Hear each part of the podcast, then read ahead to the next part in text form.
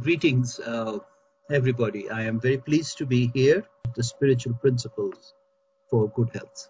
These holy writings are framed within the framework and the context of a number of questions that pertain to our health, given the current pandemic. So I will read the, the passages in English, and uh, the Mongolian translation is there that someone can read that. The first question that is what is sickness and ill health? As to your question concerning the meaning of physical suffering and its relation to mental and spiritual healing, physical pain, pain is a necessary accompaniment of all human existence and as such is unavoidable. As long as there will be life on earth, there will also be suffering in various forms and degrees. But suffering, though an inescapable reality, can nevertheless be utilized as a means for the attainment of happiness. What causes sickness and ill health? It is certainly the case that sins are a potent cause of physical ailments. We see clearly, therefore, how powerful are sin and contumacy as pathogenic factors. And once engendered, these diseases become compounded, multiply, and are transmitted to others. Such are the spiritual inner causes of sickness.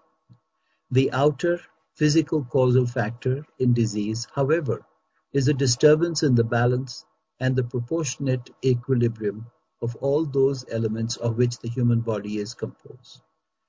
But the principal cause of disease are physical, for the human body is composed of numerous elements, but in the measure of an especial equilibrium.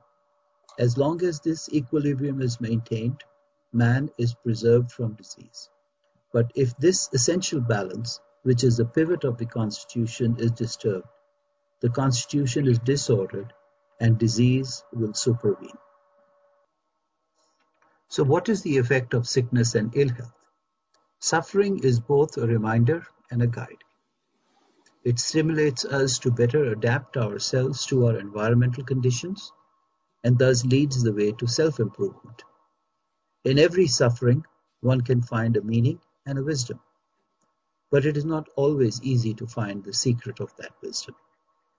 It is sometimes only when all our sufferings has passed that we become aware of its usefulness. What man considers to be evil turns often to be a cause of infinite blessings. God's wisdom is indeed inscrutable to us all, and it is no use pushing too far trying to discover that which always shall always remain a mystery to our mind. So the next question that comes up is how can sickness and ill health be prevented? Illnesses which occur by reason of physical causes should be treated by doctors with physical remedies. Those that which are due to the spiritual causes disappear through spiritual means. Thus illnesses an illness caused by affliction, fear, nervous impressions will be healed more effectively by spiritual rather than physical treatment. Hence, both kinds of treatment should be followed, they are not contradictory. Verily, the most necessary thing is contentment under all circumstances. By this, one is preserved from morbid conditions and from lassitude. Yield not to grief and sorrow, they cause the greatest misery. Jealousy consumeth the body, and anger doth burn the liver. Avoid these two as you would avoid a lion. Finally, how can sickness and ill health be treated? Well is it with the physician who cureth ailments in my hallowed and dearly cherished name. There are two ways of healing sickness material means and spiritual means. The first is by the treatment of physicians the second consisteth in prayers offered by the spiritual ones to God, and in turning to Him. Both means should be used and practiced. Spiritual healing, however, is not and cannot be a substitute for material healing, but it is a most valuable adjunct to it. Both are indeed essential and complementary. Now, if thou wishest to know the true remedies which will heal man from all sickness, and will give him the health of the divine kingdom, know that it is the precepts and teachings of God. Focus thine attention upon them. Finally, what should be the approach that should be used by healers and health workers who care for sick people? O thou distinguished physician, praise be to God that thou hast two powers, one to undertake physical healing and the other spiritual healing. Matters related to man's spirit have a great effect on his bodily condition. For instance, thou shouldst impart gladness to thy patient, give him comfort and joy, bring him to ecstasy and exaltation.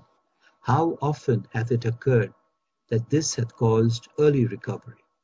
Therefore, treat thou the sick with both powers.